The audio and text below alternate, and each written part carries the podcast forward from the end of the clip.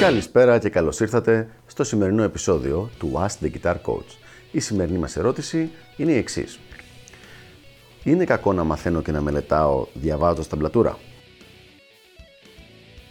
Μια πολύ καλή ερώτηση λοιπόν και κάτι το οποίο έχω δει ότι προβληματίζει αρκετό κόσμο. Χωρίς ιδιαίτερο λόγο θα έλεγα. Η απάντηση είναι πάρα πολύ απλή. Όχι, δεν είναι καθόλου κακό. Η... Το να χρησιμοποιήσεις είτε ταμπλατούρα είτε παρτιτούρα είναι απλά ο τρόπος με τον οποίο βγάζεις το, τη μουσική από τη σελίδα και τη βάζεις στο μυαλό σου και στο παίξιμό σου. Σαν μια αντιστοιχεία θα ήταν το να ρωτήσει κάποιος αν είναι καλό ή κακό να μαθαίνει το πείμα, ένα πείμα απ' έξω, διαβάζοντάς το εκτυπωμένο σε αποεκτυπωτή ή αν είναι χειρόγραφο. Είναι τελείως άσχετο, δεν έχει καμία διαφορά. Από εκεί και πέρα, όμως, υπάρχουν κάποιοι άλλοι λόγοι για τους οποίους κάποιος να έπρεπε να ασχοληθεί περισσότερο είτε με την τεμπλατούρα είτε με την εκμάθηση της παρτιτούρας. Για πάμε να δούμε λοιπόν. Ανάλογα με το είδος μουσικής με το οποίο ασχολείσαι, η, τα κομμάτια και γενικά η όλη ας πούμε βιβλιογραφία αυτού του είδους είναι γραμμένη συνήθως ή σε ταμπλατούρα ή σε παρτιτούρα. Αν μιλάμε για rock metal κιθάρα, για progressive, για doom, για death, οτιδήποτε τέτοιο, εκεί είναι ξεκάθαρα ότι χρησιμοποιούμε μόνο ταμπλατούρα. Ειδικά τα τελευταία χρόνια και με το Gent και με τα υπόλοιπα παρακλάδια, όπου έχουμε περισσότερες χορδές, δηλαδή έχουμε φτάσει στις 8 χορδές και τις 9 χορδές κιθάρες και διαφορετικά κουρδίσματα, γίνεται πάρα πάρα πολύ μη πρακτικό το να χρησιμοποιεί κάποιος παρτιτούρα για αυτά τα είδη μουσικής. Είναι λοιπόν πια το industry standard, αυτό που χρησιμοποιείται σε όλη τη βιομηχανία, το να χρησιμοποιείται η ταμπλατούρα. Στην άλλη άκρη, αν παίζεις κλασική κιθάρα, εκεί οπωσδήποτε χρειάζεται ικανότητα να διαβάζεις νότες, standard notation, αυτό που λέμε παρτιτούρα.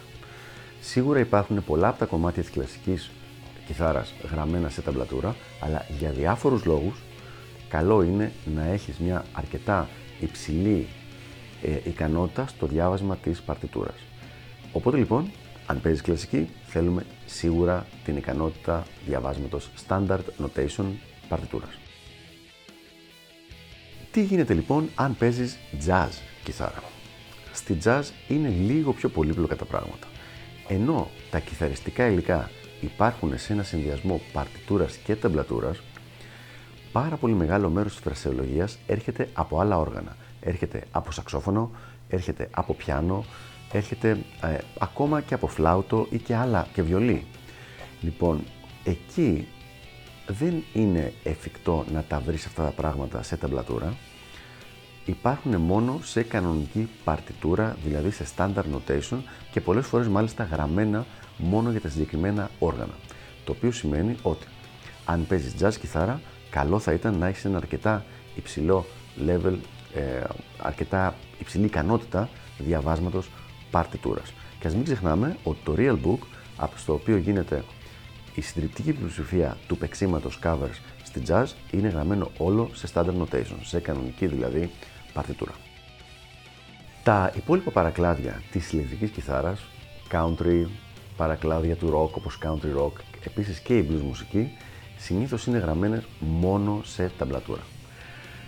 Τι συμπέρασμα βγάζουμε λοιπόν από αυτή την κουβέντα; Ότι το αν είναι καλό ή κακό μέσα σε εισαγωγικά το να διαβάζεις ταμπλατούρα ή παρτιτούρα είναι μια ερώτηση η οποία από μόνη της δεν πολύ στέκει.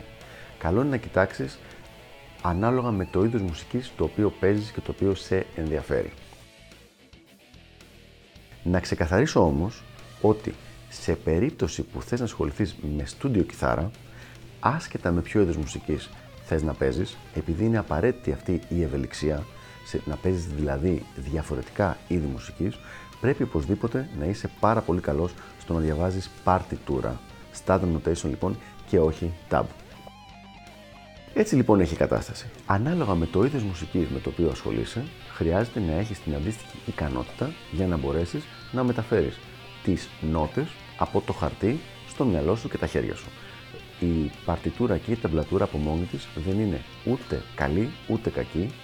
Εξαρτάται αν θα σε βοηθήσει καθαρά και μόνο από το είδος μουσικής που ασχολείσαι και που σου αρέσει και που παίζεις και που θες να εξελίξεις. Αυτά λοιπόν από μένα για το συγκεκριμένο θέμα. Ελπίζω να βοήθησα και τα λέμε στο επόμενο επεισόδιο του Ask the Guitar Coach. Γεια χαρά!